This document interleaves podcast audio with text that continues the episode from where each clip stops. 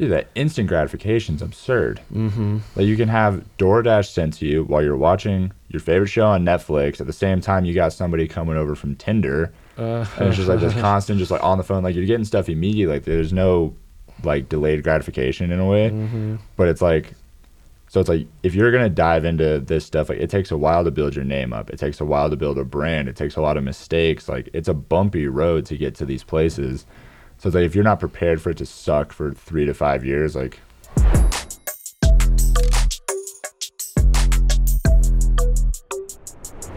Welcome, everyone, to another episode of the Robert Patton Global Podcast. I'm here with the international supermodel, Cade Wood. Thank you for joining me. thank you so much for having me. Yeah, you you uh, just drove from Denver. Yeah, so a little bit south of Denver, so it's a little bit over an hour, but it's a beautiful drive. Yeah. Did, have you? al- Did you grow up in Denver? Yeah, I'm currently I'm living like five minutes from where I grew up, so like I've pretty much stayed in the same spot. And then I went to college in Gunnison, Oh it's wow. like three hours from home. So I've been- Western? yeah, No way. yeah, that's where I played basketball. That's where my daughter went. Really? Yeah. What year? Just she just graduated. You guys are, must have been there at the same time. yeah, we might have been for a little bit. So yeah. that's How super cool. funny. Yeah, we were because we were talking like when you were here doing the photo shoot. He just did a sh- photo shoot um, for Sheath Underwear, amongst other many many other underwear companies that he's uh, done shoots for. But this one is going to be the best one. Oh, absolutely. Yeah, and the it was really comfiest fun. underwear I've worn. You're too kind.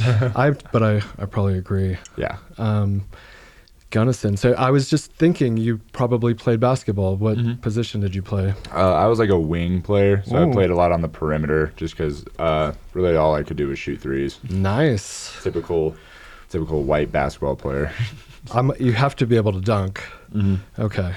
yeah, I, I think I still can. Um, I think like the best I could do was like a 360, Oh wow. and uh, I ha- have not touched a basketball since I like stopped playing. yeah. But I, as far as I know, I can still dunk. So I used to. I mean, I used to want to be in the NBA. Mm-hmm. I went I from like nine to sixteen or seventeen, I played every day, four hours a day, rain or shine. I loved the game. Mm-hmm. yeah, and but I just I I would like roll my ankles, Mm-hmm. and then but you want to get back on the court, and then Yeah. you roll it again. yeah. You never like.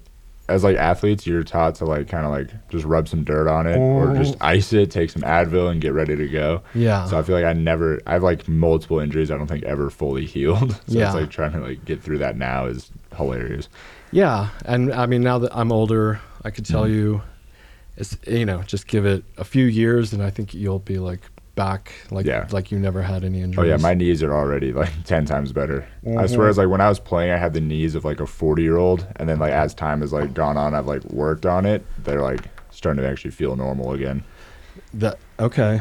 So just like sh- was it shin splints or No, it was um honestly it was just like the impact. Like it just kind of like because you're on it all day, every day, doing like the same movements every day. So like your hips start to tighten up, your knees start to like hurt because your quads and stuff are hurt, like tightening up. Mm-hmm. So it's just like the consistency of just like hitting the same muscles, you just start to get like super sore and like Yeah. worn out, kind of. yeah, like pitchers, and that they get that elbow Exactly, thing. like Tommy John and all Yeah. that kind of stuff. Yeah. Hey, that's one of our competitors. Shout out to Tommy John. Tommy John. Just kidding. They're always t- they're trying to t- take our ad positions. They literally buy the Sheath name, and when you search for Sheath, their ad will come up on Amazon. Really? Yeah, That's, super frustrating. It's cool. Bec- you know, it's a um, you know, uh, what is that? Imitation is the highest form of flattery. Flattery. Yeah. Thank you. That's flattering. Teamwork here. Teamwork. But you've come a long way, and you're 25, 24? 24. Jeez. And I just saw your image of you in uh, Times Square. yeah. That's. Per, Yeah. You were th- were you there doing um, International Fashion Week? Oh yeah, so I did. Uh, I just did my. Those, those photos were from my third New York Fashion Week.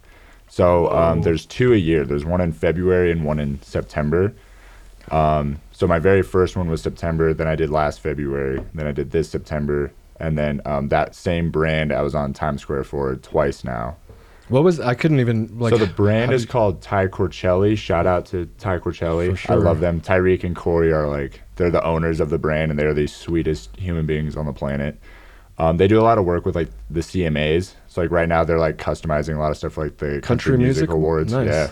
So like they work with a lot with um like Chase McDaniels. He performed during our runway walk. Hell like he was in like the middle of the runway and like we just kind of went around him, and it was super fun. It was like the most fun fashion show I've ever done. Um, but yeah, so that's the second time this year I've been on a Times Square billboard. Which oh, is crazy. Shit. Yeah. How does that feel? Honestly, it's like it's funny because it's like when I'm at the gym or just like in normal day life, I feel like I walk with like a little extra pep in my step because I'm Uh-huh. like, yeah, I'm on swag. Yeah, that's like a huge yeah. It was such a huge like confidence boost. Um, but then it's like I feel like I get like analytical about it. Like I'm like looking at the photo, like oh I didn't make the best face here, or, like oh I didn't crunch my abs hard enough, or like whatever it is. I feel like it gets so nitpicky, but like Uh, that's It's well like- to be your own worst self-critic. Exactly. Or, you know, I'm that way, and that's the way you get better. If you're fully satisfied with the end product, like, and you're Mhm. done growing, yeah. then It's like the saying, like proud but never satisfied. Like I'm proud of it, but it's like I want to keep doing more of it. Like I want to get, like I, since I did two this year, like next year I want to do like three billboards in Times Square. So it's like always trying to improve on it. I mean, well, how do you? That just ki- like kind of happens. You don't Mhm. really have any um, like say in that. exactly. right? It's like kind of just put myself in like continuing to put myself in like good situations with like good brands that are gonna like take care of you that have like the ability to expose you in the proper way is like huge for your career. Maybe That's- we can get on Times Square We and we can. can put you on there. I don't even know how to. I, I mean, how to do that. there's but- like a there's a Times Square thing where you can like pay to just like be on it Mhm, for a little mhm. bit, and then you can just like blast photos, videos. wow. Yeah. that's awesome. So we can we can talk about that after the podcast. Yeah, I'm. That's a. You know, we just signed a deal with the UFC to become an official sponsor. Yes, that is awesome. Congratulations. Thank you. Yeah, and that is going to boost our credibility. But I Mhm. feel like being in Times Square is also another one of those pivotal moments in a brand's, you know, life. Identity. Yeah. Yeah. So I'm gonna have to look into that, and you you you have experience with that. So Yeah. we'll be, get you on there, and that could be the one of your your third. That'd be the third one. the We'd be all set. Yeah. That'd be awesome. Well, you were in a suit Mm-hmm. with no shirt on, I think. Yeah, so it was like a open suit, which is like typically what I get thrown in on Fashion yeah, Week. yeah, they don't want to. Co- they want to want to cover your body up too much. yeah, right. Show the goods. Sex sells me. yeah, I agreed. Um, I run an underwear company, so I'm Mhm. fully aware of that. And we've been going. The last few years have been this shift in the models, builds, and what in like, you know, you get more kind of plus size models, and Mhm. and some of them are cute. You know, you can Mhm. have like a cute big plus size model. right. Um, but ultimately, I think I feel like the people that have been doing this for hundreds of years or whatever Mhm. know, like fitness, sex Mhm. sells more, Right. And So, so, it's like what I like is I would like people always talk to me about like modeling stuff and like underwear and stuff. It's like essentially like when you hire people like me that are like you know fit and Mhm. whatnot. It's like you're selling the idea that like you can look just as good if you buy this product. Yes. But if you buy this, like you'll have the abs, you'll have like you'll just look better when you buy this product versus if you buy somebody else's product. yeah. And so if you have a plus size model and you're, you're like, well, I don't want to look like that Mm-hmm.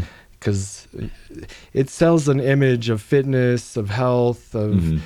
You know, like ambition. It's like aesthetic appeal is kind of like how I look at it. It's like you're selling the idea that like you're just gonna like look better, then your confidence is gonna go up. Like you're just gonna feel better about yourself if you wear this. And we've had people that were more plus size buy our Mhm. product, and for whatever reason, it gives them this motivation to get fit. And Mhm. so many people have told me that our underwear motivated them to get fit. And I love that. yeah, and I'm I love that too. I think it's because it's like like when you buy like nice, because like when you buy something nice in general, like your first instinct is to like analyze how you look in it. Like if you get like a nice suit, like you're gonna look at yourself in the suit. But it's like when you buy like underwear, you're like l- actually looking at yourself in the underwear, and I think that like Mhm. kind of forces you to be like, oh, I need like to do some I- work. Yeah, it's like oh, like I'm off track, or oh, I didn't look nearly as good as I thought I did in a way. So it's like, um, It's motivation. exactly, yeah, yeah. I I, I mean, I've always been fitness oriented, like, and I've, I've played basketball, and it just makes me feel better mentally hmm to exert physical, uh, you know, exercise. Yeah. and A so study recently came out that's like physical exercise is the number one antidepressant.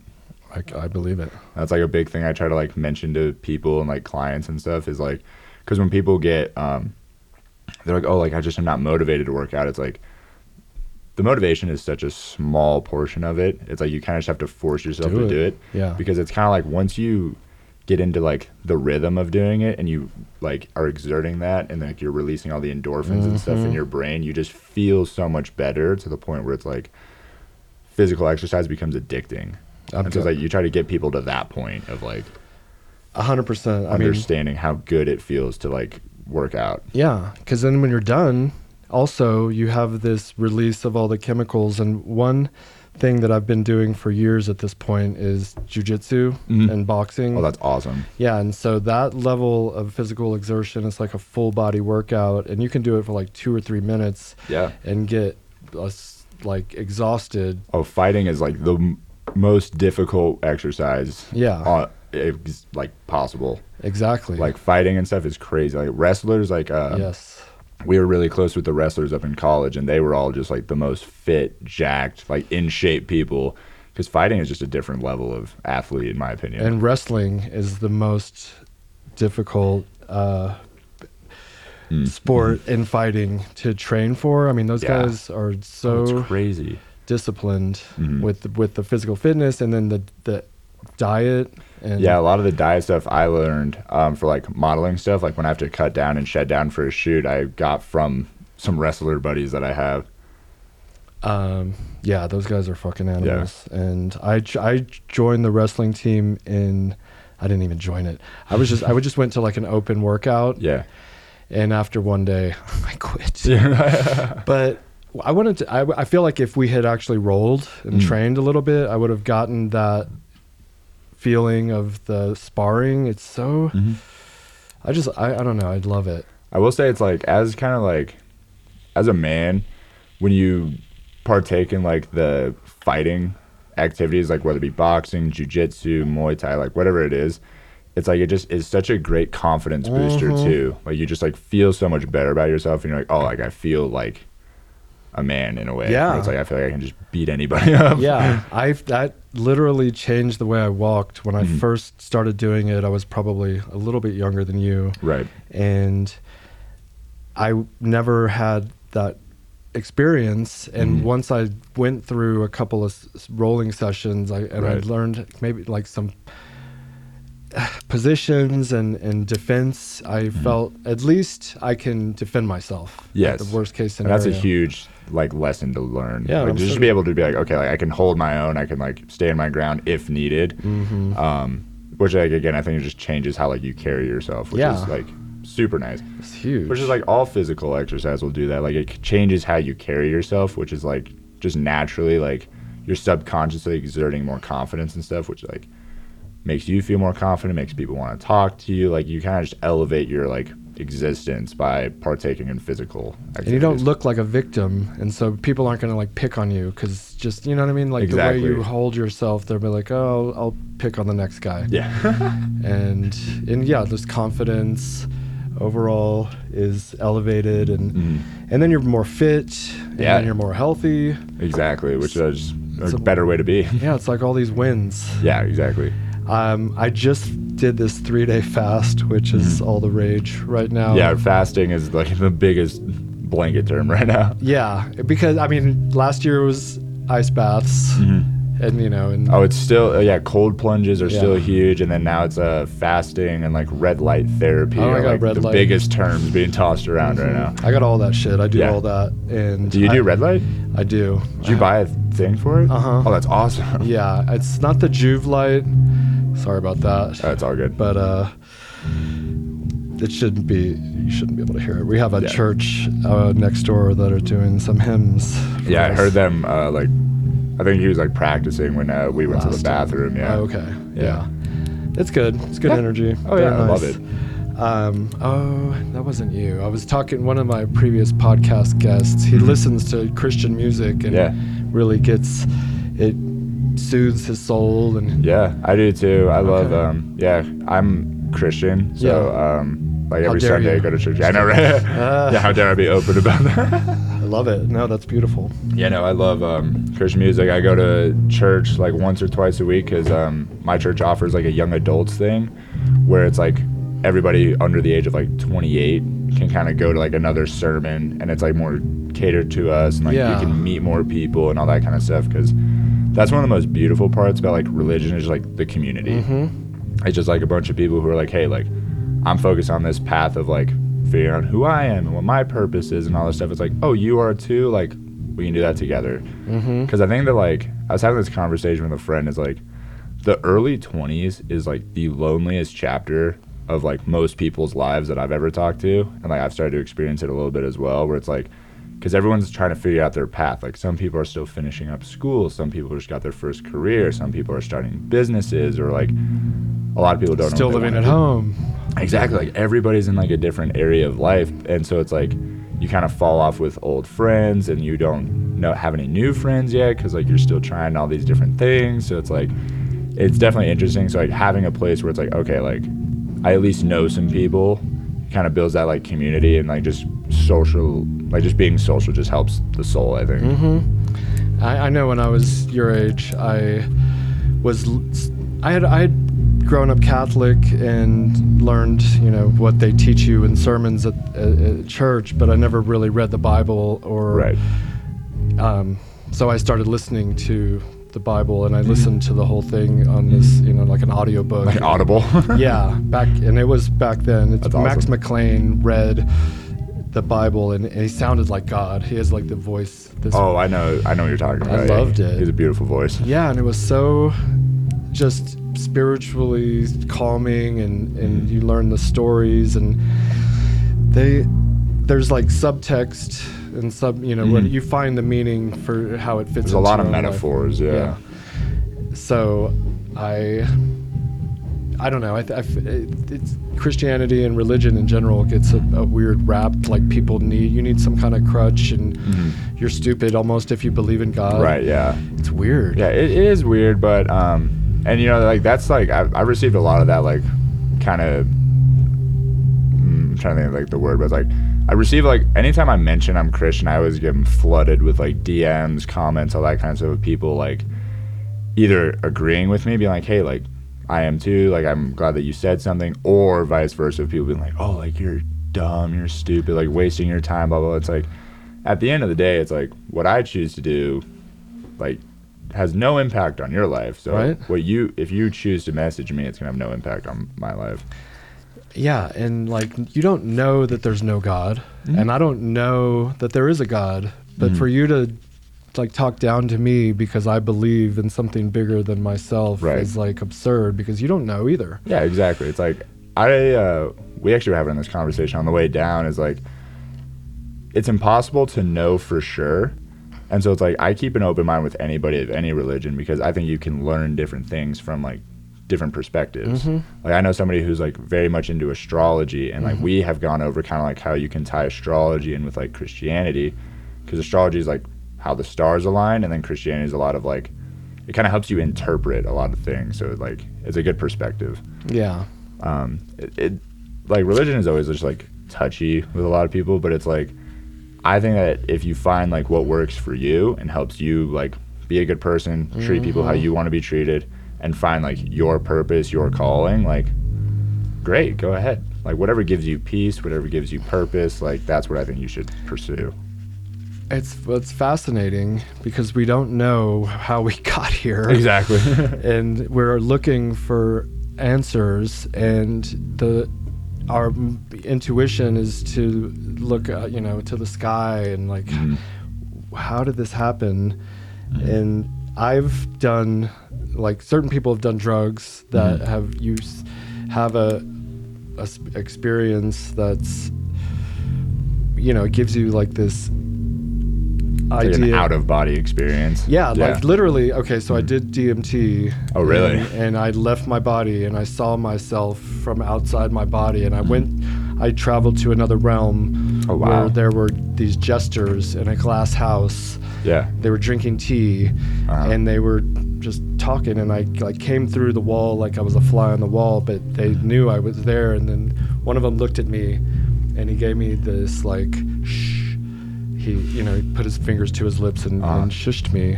Wow. But w- how I interpreted that was, we have everything under control. Mm-hmm. We're here.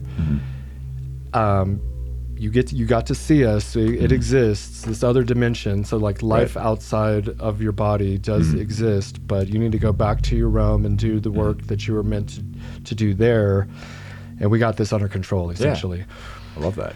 Yeah, so it, it really took away my fear of death because I, f- Yeah. I feel like I left my body, Mhm. period. You know? There was a really good analogy at my church not too long ago. We, we had like a similar thing about that. It's like when it feels like everything is like going out of control and you're like scared and like everything's kind of hitting the fan. You know what I mean? Like just like that period Oh, of life yeah. where everything just oh, dude, it happens. and it's life. like um, where faith is really helpful is like when you hit turbulence in an airplane and you think you're gonna crash and you look at the flight attendants and they're not freaking out like they're just chill that gives you a sense of like being calm Reassurance, exactly yeah. it's good reassurance because you're like okay if they're not freaking out why would i freak out And so it's a good analogy for like religion is like if god's not freaking out i don't need to be freaking out about this because like he's got it under control it's just Exactly. some turbulence of life and that- it, dude, it's it never ends. I don't think. No. because like the even I was listening to a podcast and like the richer you get, the more sometimes self-loathing you get. Like maybe I don't, you know, you start questioning Mhm. your worthiness and you know what people's intentions are that are, you- are like coming to you and. It just the mind is always fucking with you regardless. Mm-hmm. Always, yeah. Yeah. I experience a lot of that like imposter syndrome where it's Mhm. like I'll achieve something like like the book launch we just had. Yeah, I wanted to talk about that, Yeah, or like Times Square or like any of like the big accomplishments I've had where it's like I start to look in like, do I even deserve this? Yeah. Like How it's did I get weird. Yeah, it's like how does this happen? It's like there's no way. Like you start to kind of question like the results themselves because you're just like so wrapped up in your head of like what you think you deserve and all that Mhm. stuff. So that's been like an interesting thing I've been like trying to figure out and it's like I've started to kind of just shift my mindset like everything happens exactly how it's supposed to. So if you put in like the work, you put in the effort, like eventually you're gonna win at some point. Yeah, never quit, never give up, keep the Mhm. faith. Mhm. I, I the first tattoo I got was faith, Mhm. and it, was from a book that I read called Think and Grow Rich, and that was I like, love that book. Yeah, it's chapter three, I believe. Yep. I mean, desire, you got to want it, mm-hmm. the and then having faith that it's going to happen, and visualization, and Mhm. a- attitude of gratitude. Exactly. But so if you're reading that book already, Oh, it's my. I'm reading my for my third time right now. Hell yeah! It's like I get like a. It's funny because like I have like I- highlight all my books, Mhm. and so like, I'll go through and something will like already be highlighted, so like I'll retouch it up with the same one. Dude, that's like my Bible. Yeah. And the Success Through a Positive Mental Attitude is Mhm. one he co wrote with a guy, but it's basically the same book. Mm-hmm. So I read that just to get like a tiny little bit of a different kind of.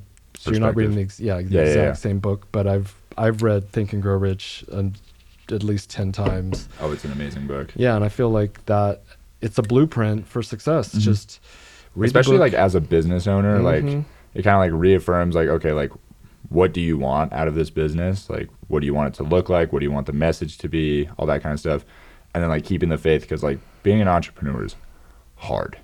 Mhm. It is really, really, really difficult. Yeah. And it's like there's no guarantees with it. And Mhm. um so it's like the fact that like there is no guarantee that like you're gonna be successful. You gotta keep the faith that all the work you're gonna do is gonna pay off at some point. Mhm. Whether it be like how you grow as a person, what you learn, or, you know, monetary yeah. things. I mean, so like with when I was younger and I wanted to be in the NBA, Mhm. I dedicated, you know, almost a decade to that goal. Mhm. And then when it didn't happen, you would think like, oh, you just wasted all this time pursuing this dream Right. that didn't come to fruition. But I was able to transition all that uh, discipline and work. Yeah. That like Um, grit. Yeah, and I trans, you know, put that into the jobs I had, and when I went to Mhm. the army, and Right. and it's all building towards the, like the ul- ultimate goal of whatever the universe has in store Right. for us, which I think we have a play a part to play in that, but it's also kind of it's written already. Mhm, Maybe. Yeah. That's what I believe. I believe like there is a plan. But like to your point, I heard kind of like a quote along these lines and I can't remember it word for word, but it's like you're like the stuff that you learn, like or the stuff that you gain when you take on these challenges of like trying to be a pro athlete, starting a business, a new job, uh, military, whatever it may be, is like the stuff that you gain from it is not always like it's not physical. It's like the kind of person that you become on the other end of it. So it's like when you go through these like really difficult, challenging things, it's like you're kind of just creating yourself to be a more durable, diligent, disciplined human being. Mm-hmm. Yeah, it all works together. If you're giving your best effort and working towards something, that's an. But you, you want to have a goal, a vision, uh, Exactly. and, and be working towards that vision. Because otherwise, you're kind of just like going where the wind blows, Yeah. and then you end up where life takes you. But Mhm. you uh, that like I say that it's written. But also, we have a role to play, and you can uh, manipulate and manifest reality. Exactly. So Yeah, it's like um it's like you can have like the best pilot in the world, but if you don't have a destination, then it doesn't mean anything. yeah, you're just flying So around. exactly. So if you're just flying around, like you're not gonna get anywhere. So it's like you kind of have to. That's why it's like I like having like projects or goals or like something to focus on because then it's like that keeps me in like a really good routine. Work. So like I was just talking about this with somebody the other day. Is like the book is done. Yeah. So like that was a six week or eight week process of just like all day, every day, editing, writing, reading, redoing, all that kind of stuff to make it like the best I could. Mm-hmm. And it's like now that the project is done, I'm like, what do I do now? yeah. I mean, so what's the title of the book then? So the book is the uh, is just called the Winter Arc. So the Winter Arc is a big term that gets tossed around on social media, where it's like basically what it is is like it kind of got deterred from what I think the original purpose was supposed to be. So the winter is like it's cold, it's gloomy, it's gray. It's like this is a great time period of like there's not a lot of distractions because there's not a lot of parties, there's not a lot of people going out, like there's nothing to really do because it's too cold out Mm-hmm. where it's like this is 12 weeks that you can dedicate to becoming the best version of yourself. I like that. And so I wrote a book that's basically a guide of what the next 12 weeks should look like. So it came with a full like nutrition breakdown, everything you need to know about like carbs, fats, proteins, how to eat for your goals, and then I went specifically into the goals of like if you're trying to cut weight, how to eat, and if you're trying to bulk, how you should eat properly like if you want to cut, you need to be in a calorie deficit. If you Mhm. need to bulk, you need to be in a calorie surplus. And then I put in a way for you to calculate your calories to figure out exactly how much calories you need to be eating and how many macros you need to be eating. And then like you kind of toss around based on your own individual. I need that book person. Yeah. because I just I did the fast Mhm. and I lost like ten pounds, which I wasn't really trying to do. Right. I'm actually trying to bulk, yeah. but I want to fast because of the mental clarity and spiritual. It's like a detox. Yeah, I Yeah. felt so good on the Yeah. third day, So uh yeah. but then coming it's so back good. on, So that's another thing. Like I think where a lot of people go wrong in like fasting is so they'll do the fast and then their initial thing is like, okay, I just got to get as much food back in me, and it's like, in a way, because of like your insulin resistance, you have to kind of like keto yourself back into it. So like you need to keep like carbs lower okay, because your body's gonna like freak out if you give it just like an excess of sugar because your Ex- insulin's just gonna spike like crazy. okay. yeah, but um, so you're like an expert in this because you obviously, uh, you know, you're you look like you would be an expert in Yeah. dietary. I've spent um, nutrition fascinates me. I took like a nutrition class in college, and I actually started writing my second book because I have four. So the book I just published is my fourth one. wow, Di- and you said it was a bestseller. It hit the bestsellers on Amazon. yeah, it hit the or- bestsellers, and it was the number one new release in two categories for a week. So we were beating Men's Health for a while. Nice. Yeah, so we've sold. Um, I believe like as of like right now, we've sold 1,400 copies in nine days. Wow. Yeah. That's amazing. Thank you. And I sell it for a dollar, Okay. so it's 99 cents on Amazon. nice. I mean, it's because then people will buy it. Exactly, because it's like, It's like, all right, I have no reason to not buy this because it's like, oh, I'm interested in this, but it's only a dollar. Like, I got a dollar. Yeah. Especially because, like, with Apple Pay and everything right now, you just tap two times and Right. stuff is dangerous. But, um, yeah. yeah, I made it a dollar because I was like, I want to sell, like, I want to impact as many people as I can. Like, if you look at all the stuff that I do, um, other than like modeling, like all the stuff I do on social media, all the stuff I do through my business, through my books, my programs, all that kind of stuff, I keep it very cheap because it's like, I just have to cover costs for myself and I want to impact as many people as possible. That's smart. So it's like, if I you can, raise the price when you get like older or whatever, but Mhm. you get your name out there by almost giving it away. Exactly. And it's like Yeah. the reason it's not because I was going to do it for free for the first three days, but on Amazon, you have to list it for a dollar. Yeah. But like I told a lot of people to just like send me their email and I'll just email it to them for free. Nice. And that's like some people Venmoed me like a certain amount if they thought that like They it got was that good or whatever. Right. Yeah. But yeah, the reviews so far have been phenomenal and like And Yeah, so, so- you're writing it? yeah, so you have a I wrote it. Yeah, so I wrote it, um, and then my sister is my editor. Okay. So she's edited um, all four of my books. Wow. And so we've done four books, and two of them have been number one bestsellers. That's amazing. Yeah. You're Thank so you. young and Yeah. ambitious that Yeah. you're start you get you're starting off, you know, ahead of the game, Mm-hmm. kind of because so many people don't even know what they're doing or Right. want to do, and so they don't do anything. Mhm. And you're an author, model. You said you have a business. Yes, I run my own personal training business as Okay, well. that makes so I do um, all online personal training, Yeah. and that's kind of another reason why like I sold the book for so cheap. Is like this is a great way for me to get more clients. Yeah. It's just because it's like all right, like you see, I know what I'm talking about, Mm-hmm. and also I have a much different approach than I think a lot of trainers do. Is another part of this book, and then another part of like my business is like internal development. So it's Mhm. like I list like um, my book recommendations, journaling prompts, and like the importance of like internal development in terms of like self confidence, ability to meet people, make friends, make connections, like exert more confidence to feel better about yourself because like the internal work is so much more important than like the physical work. Yeah. It starts on the inside. Exactly, and then it has to build out. Yeah.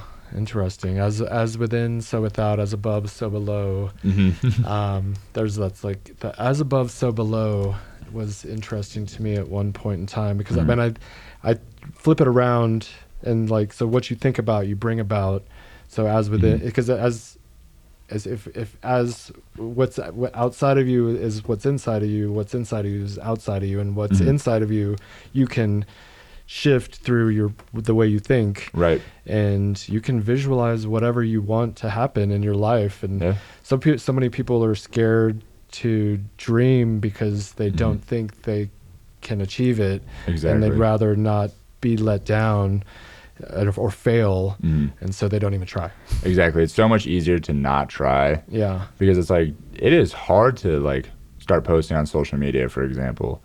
Because Yeah. like that's like the number one question I get is like, how do I get started in this? How do I start writing a book? How do I start doing social media? How do I get started in modeling? It's like you just have to start. Is Yeah. like the best way that I can like express is like if you want to get started in the modeling industry, you need to get some photos. If Mhm. you want to get started as like a social media influencer, you need to post on social media. Mhm. If you want to get started on a business, start the business plan. like there's no if, ends, or buts about it. It's like you pretty much just have to like do it. yeah yeah When- and once you start don't stop i know Mhm.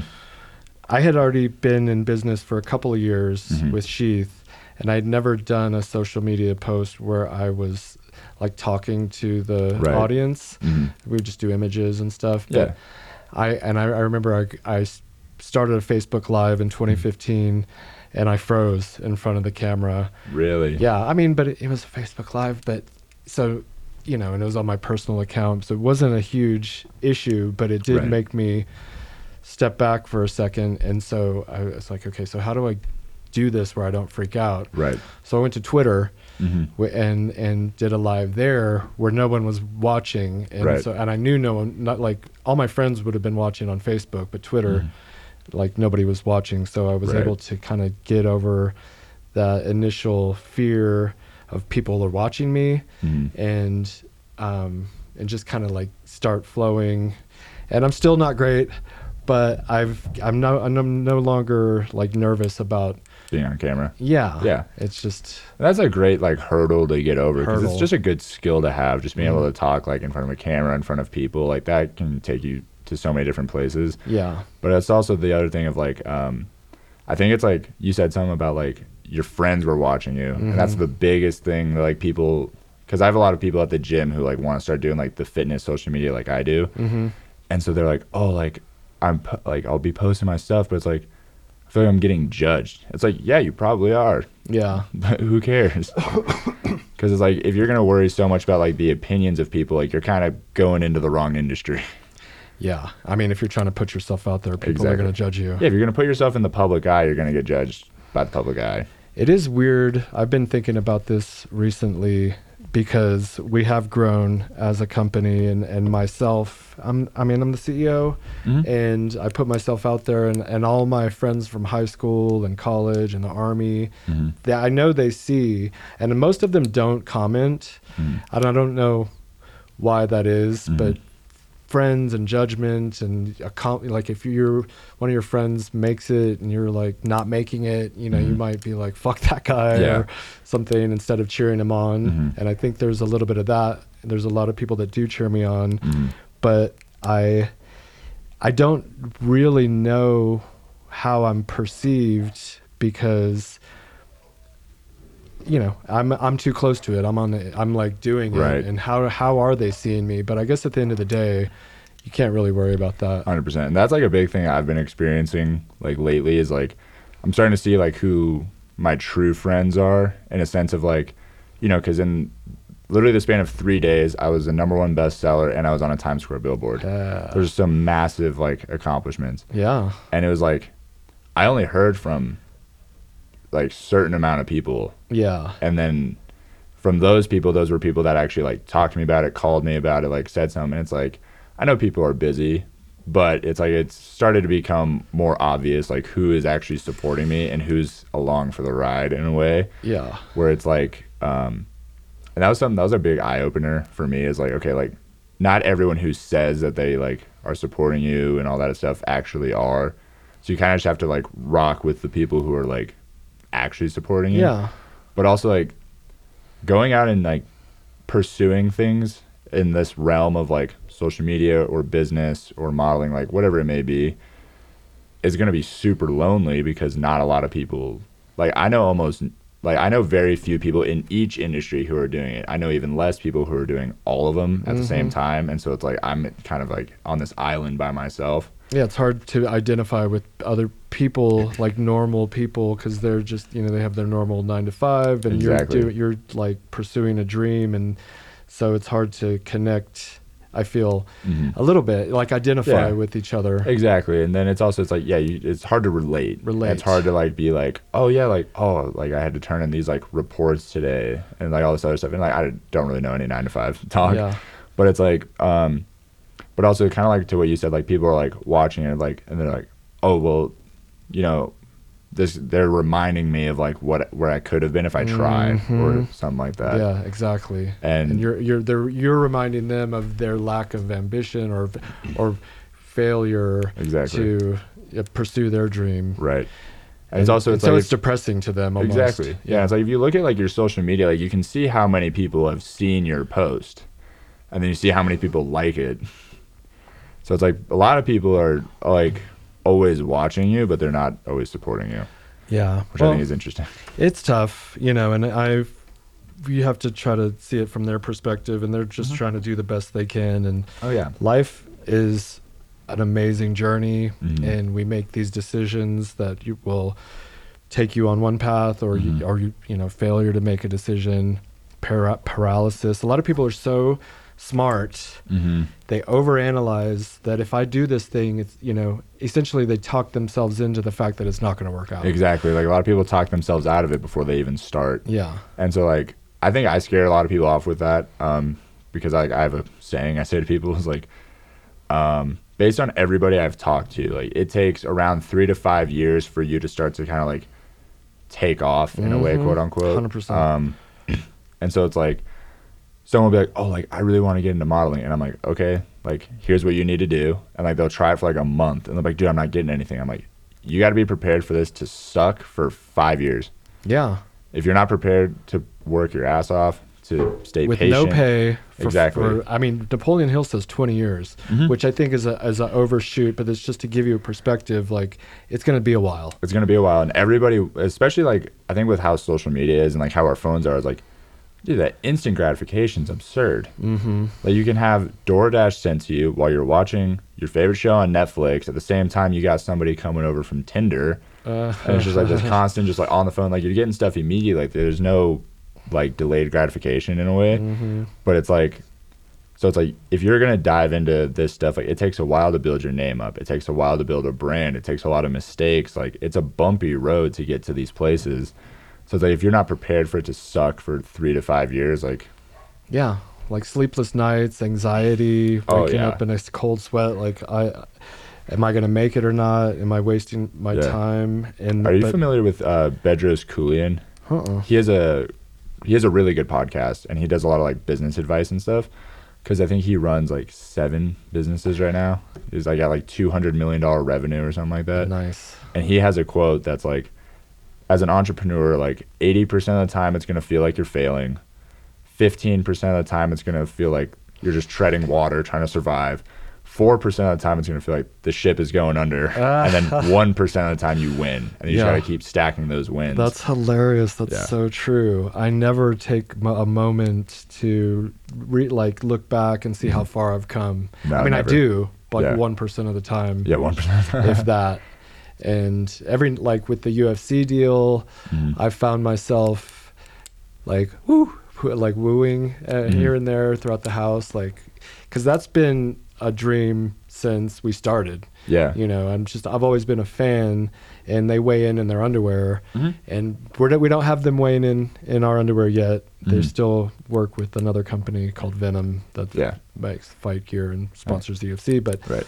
our foot's in the door, hmm and we're in the octagon. I'm wheeling and dealing. Yeah, I saw you guys on the uh, the padding. That's sick. Yeah, it's it was huge, and we just we're gonna be on the octagon, same spot, but Mhm. for a pay per view this time. Oh heck yeah. which is next weekend. It's the biggest, the last card of the year is a lot of times the biggest card of the year, and Mhm. this is stacked. Like every Yeah. fight would be a, a main event, but they put them all like on They one. put them all fight. together. Yeah, and I'm, there's gonna be plenty of moments where somebody's getting knocked out, and our logo's in the background, and we Mhm. take that. And so it's they're gonna do what they need to do, or their end of the bargain as far as putting us on the cage and Mhm. legitimizing us as a brand, but then we have to take that credibility and and and you, you know you do maximize something it. with it. Yeah. Yeah.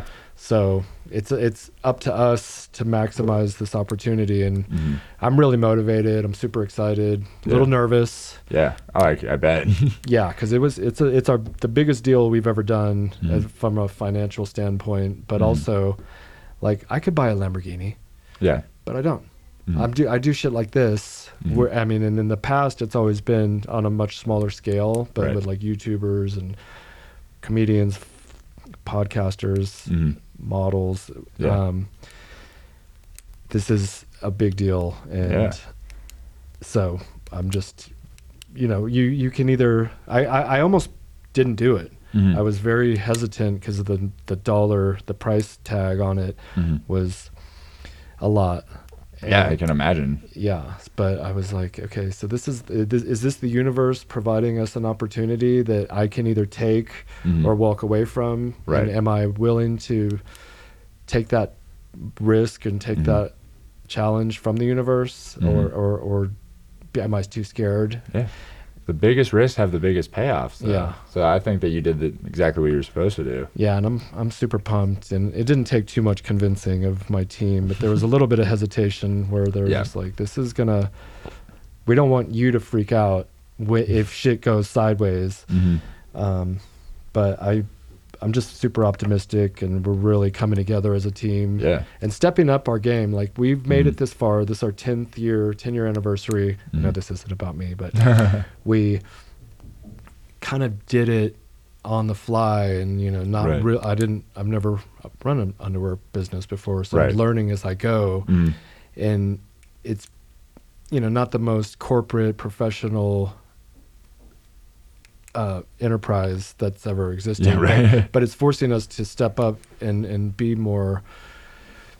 Uh, just, It's just forcing you to grow. yeah, grow, Which is forecast Exactly what you want. In all Mhm. honesty, is like every opportunity is like an opportunity for growth. Yeah, And if you're not growing, it's like yeah, I yeah, like to that is like, I think in life like you're never you don't stay the same. You either get better, or you get worse. yeah, Because if you're in the exact same spot you were last year, like you got worse. something's wrong. Yeah, Yeah. you got worse. It's like you should be constantly like taking risks and trying to improve and figuring out where you can grow and all that kind of stuff. Because like I think what you're doing is like amazing and it'll have a big payoff, whether it be monetary or just another aspect. Yeah.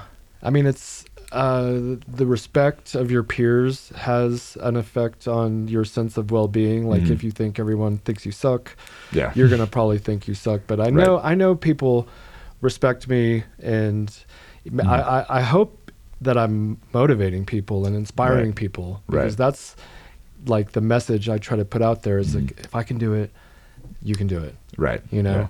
So, And that's what I try to instill in like my followers on my social media. So I have a tattoo on my knee that says I will inspire, motivate, influence, encourage. nice. And the reason it's on my knee is because like when you like you know you sit down and you're like your head is down, you're like shit. Like what do I do? What's going on? Everything's Yeah. so yeah, your head's down. And so like when I do that, like I go to look down, I see it like right on my knee. It's like okay, like I may be struggling, but this is what I can still do for other people. It's like I can pick myself up, dust myself off, put in the work, put in the hours, do what I need to do to like get to where I want to be so that I can inspire, motivate, influence and encourage others. So that's an interest that brings up an interesting thought. So Mm-hmm. on social media, it looks like you're living the dream and you Mhm. are, but do you you also have like times of doubt and uncertainty and Oh, like almost like anxiety and stuff? Yeah, absolutely. It's like the modeling industry is like it seems so glamorous, Yeah. but like you know, I always tell people is like um companies between like a photo shoot, like usually my contracts are like they have between 0 and 90 days to pay. So it's like like right now like I'm waiting on checks from November and October. So it's like there's not like a way for you to like budget necessarily because it's like you're just doing the work. And also um you don't always know where your next job is coming and that's why like getting Times Square is good because it kind of starts to like legitimize you as a model like it starts to build you a name because once you get to a certain point companies will just book you by name and so I'm trying to get to that point where it's like I have enough credibility, I have enough recognition, I have enough of a reputation to the point where it's like they'll just be like, "Oh, like if we pick him, he knows what he's going to do, we know what we're going to get, and we can bring him on." Yeah, I highly endorse this guy as a model. He's very Thank you. professional.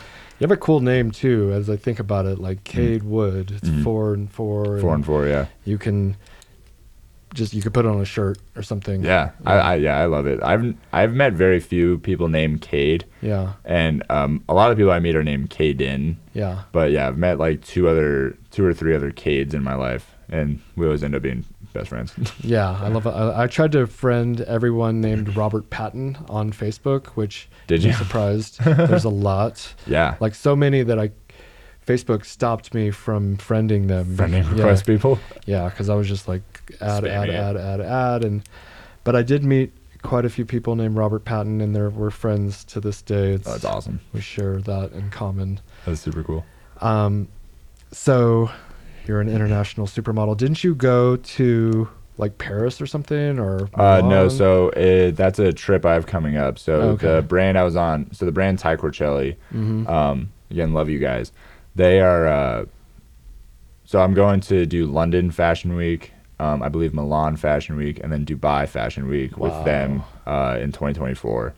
So February is going to be crazy. How how long are those trips? I believe Like each is like about like a little under a week. Okay. So it's like you because you gotta have like a day or so for travel and a day or so for fittings, photo shoots, and then you do the show and then you have like another shoot after the show usually. Mm-hmm. Um, but yeah, so it'll be. I'll go out to do New York Fashion Week at the beginning of February. I come back for three or four days, and then I go to London, and then I go to Italy, and then I think I come back for a bit, and then I go to Dubai. That's sick. Yeah. So you do photography modeling, but you do runway modeling. Mm-hmm. And how does how do those uh, like which which one do you like better? And Oh, I love doing like photo shoots. yeah, Like I love um I don't know what it is. Like I just love being in front of like the camera. I love hitting the poses. I love seeing how the pictures come out. mm-hmm. But runways are fun just because it's like you have a crowd and you have like the music going and it's like it's just energy. exactly like you have a lot of energy and like when you come out of a lot of shows that I do like you look at the end of the runway and there's 80 cameras. It's like they're all scattered around the entire environment Yeah. and so it's just like like the crowd is like cheering for you like at some of the shows that I do. Some of them like the crowd won't make any noise just because it's like it's not proper. Right. But those are not as fun. Yeah, I'd- you're like a rock star for Exactly. mi- for that yeah, walk. you're 15 minutes of fame when you like you walk out there, and like everyone's like cheering for you and like like saying stuff, and it's like super fun. And then you get to the end, and like there's all the lights and the cameras. and Yeah, it's just, that I imagine that part would be pretty cool. The click clicks and Yeah. the flashes. And yeah, that part is super cool. Yeah. Um, but like yeah, I do prefer like photo shoots. Okay. Um, because I like to like create in a way where it's like I get to experiment with different poses and I get to see like how my body contours in the light and it's like you just get to create so much more like fun product in a Mhm. way as opposed to like fashion shows you can only do so many poses Yeah. and then there's only so many shots you can actually get out of it You you had some really cool poses. I had to. Mhm. I was going through all the photos, thank you and there's like one where you just like have your arm hanging mm-hmm. and you're like looking down, which Yeah. is was unique, and I'd never seen a pose like that, but it's, it's really cool. yeah like that's where like photo shoots are fun especially like the more like quote unquote high fashion stuff because it's like what you're doing in a way is like you're creating art Mm-hmm. And so it's like being in a way where it's like you are catching the eye, like you're contouring yourself in a way where like people like stop scrolling and be like, oh, what's going on? Like yeah. for me, that's super fun, and that's part of like the creative process. So it's like I'm always like looking at other more successful models Mhm. and being like, okay, like what did they do here? Oh, like. I do a lot of stuff like in like different objects. Like if they have different props or couches or whatever it is, like you kind of see how they use it, and then you're like, okay, how can I make this my my own in a way? Yeah. Because a lot of Um, people are like, oh, like you're just having photos taken of you. It's like, well, like you gotta tighten up your body in certain places. You gotta use like learn how to use the light properly because like you can mess up a whole photo if you look the wrong direction, just because like based on where the lighting is set up. So it's like there's a little bit more technique to it, and like I've started to develop that a lot more, and that's made photo shoots even more fun because I get to like experiment a lot more. Yeah. Um, thinking of a couple different directions, but I'm gonna go with Kendall Jenner. Mm-hmm. Probably one of my favorite models. I Yeah. guess ultimately, she's Yeah. like stupid, like perfect for the female model. Yeah, like the female, yeah, like the build or Yeah. whatever. Yeah. It's like okay, you're very blessed with this body and face and uh, family that she Right. like grew up in, and but she's that was, that family. They hustle their fucking Mhm. ass off, you Yeah. know, and they're born with like beauty, but they had to tweak it a little bit. Yeah.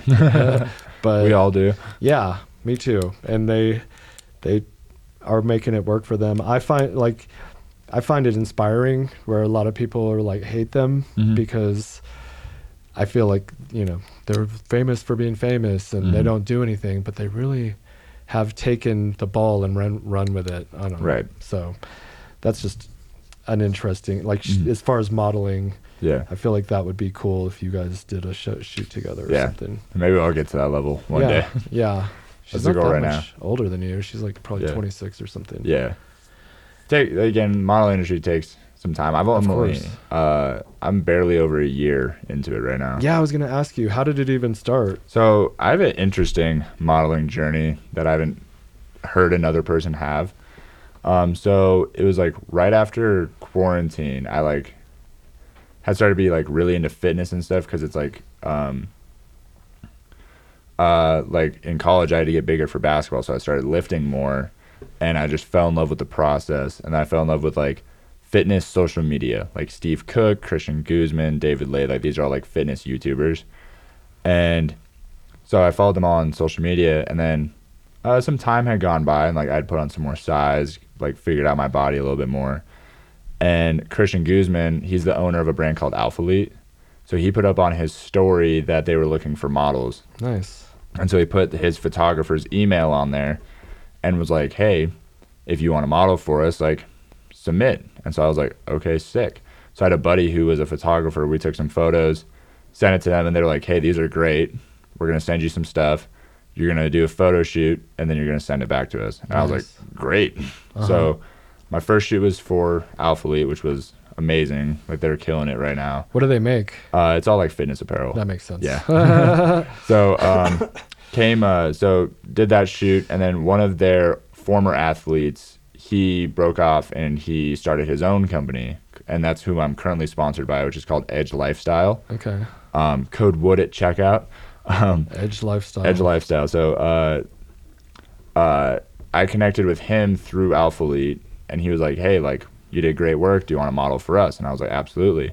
So I modeled for them, um, and at this time I only had like three thousand followers on social media, and but I was getting these opportunities. So I did like a shoot for like a sunglasses company, a jewelry company, Edge, um, all that kind of stuff and so like opportunities started to open up because I was producing like better product, and also like my social media like after I posted for Alphalete, I think I went from like three thousand to five thousand followers, Nice. and so like I started to grow a little bit too, and I was like, oh, this is like I was like, Interesting. Because So- we, we got posted like by the UFC and we got like 20 followers. But Yeah. how, so were you how social how- media is much different now than it was two yeah, years ago. okay, yeah. So I really started my modeling journey started on social media. Yeah. So I started just by like modeling for brands and then I got like sponsorships and all that kind of stuff. And then my following started to grow and grow and grow. So it was like I think in a year I took it from 3k to 20k, Nice. something like that. And like right now I'm at like 24k. Um I think it was like 27. uh, it's like 24 right now on Instagram. So across all my platforms, I've like better. yeah, across all my platforms, I have like 60,000 between Nice. everything, which is like amazing to me. Yeah, if you filled up a stadium, Yeah, that's Right, cra- yeah, yeah. that's a big yeah. Um, crowd. but yeah, so I was doing, I was like fully set on just doing like fitness social media. So modeling for my sponsors, going to do like shoots for fitness stuff. And then my current manager, his name is Paul. Um, he DM'd me one day and was like, "Hey, I think you can do a lot more with your look than you're doing." And I was like, "I have no idea what you're talking about." And so like we were kind of going back and forth, and he kept wanting to hop on like a FaceTime call, and I was like, I don't feel comfortable hopping on like a FaceTime with somebody that just DM me. And he was like, okay, how about this? You give me a week. If you're happy with the results, then um, we can continue to work together. If you're not happy with the results, I will never bother you again. And I was like, oh, those are great conditions. yeah. Um, and so the next day he texted me. He goes, "Hey, you're going." Uh, he goes, "Hey, by the way, your flight leaves on like the 10th. You're going to do New York Fashion Week." Whoa. And I was like, "Oh, what?" I was like, "Okay, sick." So I'd still be a little bit skeptical, but uh, as long no, as because not. he connected me with the the designer. Yeah, And exactly. the designer is. Uh, he actually is like the host of like Australia's Got Talent. okay. Oh, His shit. name's Dean. Dean's he's a super nice guy. But so he connected us like immediately. Like I hopped on a phone call with him. He's asking me my sizes. He was like, "Okay, this is the venue. This is the time. This is when you need to be there." I was like, Yeah, I mean, obviously, after a few more questions, I'm just Yeah. initially I'd have been like, "What? Is there some kind of "Oh yeah, yeah." Some kind of catch Initially, I was here?" like, "What?" Yeah, that's what. Yeah. I was like, "Okay, like do I have to pay for anything?" And they're like, "No." I exactly. was like, "What?" So Did you? Well, I was gonna say, did you get paid? But I, Yeah. I mean, either way, yeah, I would. uh, yeah. Usually, yeah. Usually the designers pay you, or you get paid from the production. yeah, Um, but the exposure might Exposure's be worth enough. insane. Yeah. So I went out there, I walked once, and then I came off, and this other designer was like, "Hey, you're walking for me too," and I was like, "Cool, okay." Nice. And so like, I just changed, walked for them, and I'd never done I'd never done runway before in my life. So my very first runway was New York Fashion Week, which is absurd. Yeah, that is wild. Yeah, and so like, uh, did that, and then my flight was literally like 8 a.m. the next day. So I literally flew to New York, was there for a day, walked, and then the next day I went home. So it's a very very quick trip. Um, and then from that point, like I started posting on my story, I did New York Fashion Week, and then like more doors started open with like fashion and magazines and more runway walks like around Colorado and all that kind of stuff. I was like, oh, this is wild. And Yeah. then, um, yeah, so like my career just kind of started like pick up. Like I was Within doing like this more last shoots, year? more brands. Yeah, so within this last year. Wow. So within this last year, um, I have done three New York Fashion Weeks for a combined, I think, th- almost 30 brands I walked for. Jeez. Um, I have done. I've been published in like, I think it's like 35 magazines, and I have 12 covers, of, like international magazines. Um, Do you have those magazines at your house or anything? Or I have a few of them. Yeah. that'd be pretty sick. I have a few of them at home. A lot of them are like uh, I have the digital copies. Yeah. Then I'm gonna like get them all printed and like framed and exactly. Yeah, yeah. Hell yeah. Um, and then I've done like three interviews, like about like my journey and stuff, and then um, two Times Square billboards, and then uh, we have two Vogue submissions right now. So I'm waiting to hear back from Vogue. Nice. So yeah, it's been a it's been a crazy year, and I'm super excited for like the rest. What was crazy was um the like first like big thing I did for modeling was um Playboy. And It wasn't Playgirl. That's like a huge misconception. It's like I shot for the brand Playboy, and that's how I started like the underwear. Yeah, I saw. stuff. I see a lot of those. Yeah, so like they they DM'd me, like they messaged me, and they're like, "Hey, like, do you want to model for us?" And I was like, "Absolutely." Yeah. But I thought that one was a scam too, because it was just like a, in my request, and I saw like the blue check, and I was like, Mhm. "There's no way." Right. And then I went to their page, and it was like 10 million followers, and I was like, "Oh my god!" Nice. I was like, "No way!" So yeah, I've been working with them for a little over a year. Isn't I just saw something about Hugh Hefner, but he, he Mhm. passed away. I think his Yeah. his sons or Mhm. who's running it? Do you know? I have no idea. Yeah. I just um, I pretty much only communicate with like the creative director Yeah.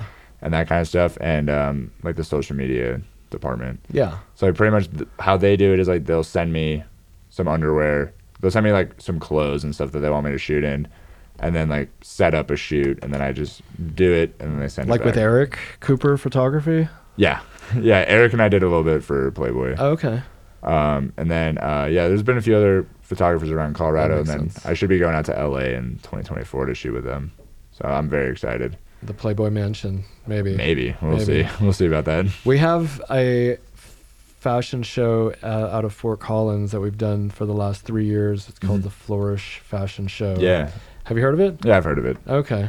Not that you, that's like little, little leagues, whatnot, but it's really they're really good production, Yeah, and we we've had a, a, a fun experience with Mhm. them. And they provide all the models. All we got to do is show nice. up with the underwear, yeah. and they, a few of them have been there for the past few years, and they're everyone's just really cool. That's awesome. Yeah, fashion shows are shit are sick. They're they're fun. Yeah, fashion shows are a lot of fun. Yeah. I will say so. Like my schedule at New York Fashion Week is like because usually I have like four walks in a day, so it's like it's any time between 11 a.m. and 9 p.m. And fashion shows, especially in New York, they're always like an hour and a half behind. Yeah. I don't know how that happens, Yeah. but um, they're always super far behind, and it's like you have a lot of waiting because like you got to be in hair and makeup. Like as a guy, I have to be there like at least two hours before my walk.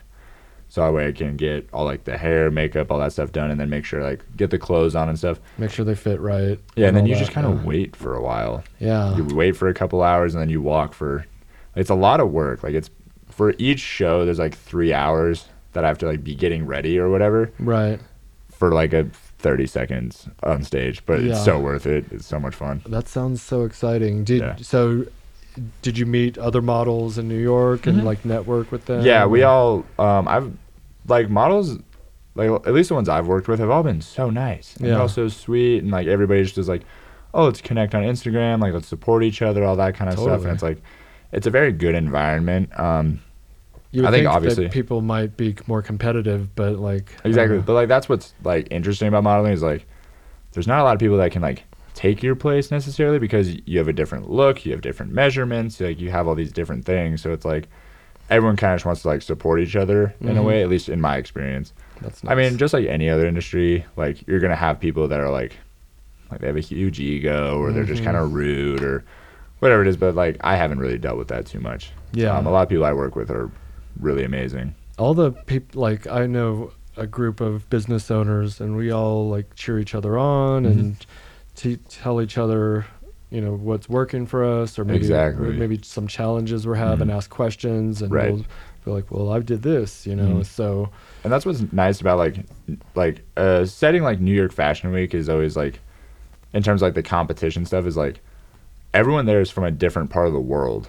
Like I met like I met people from Italy, from Paris, from you know like Miami, Canada, Brazil, like people are from all over so it's like the odds of them taking work in like your market from your agencies is pretty low. So it's like everyone's there just to have a good time, connect, like it's still work at the end of the day. It's like a lot of people are focused on that.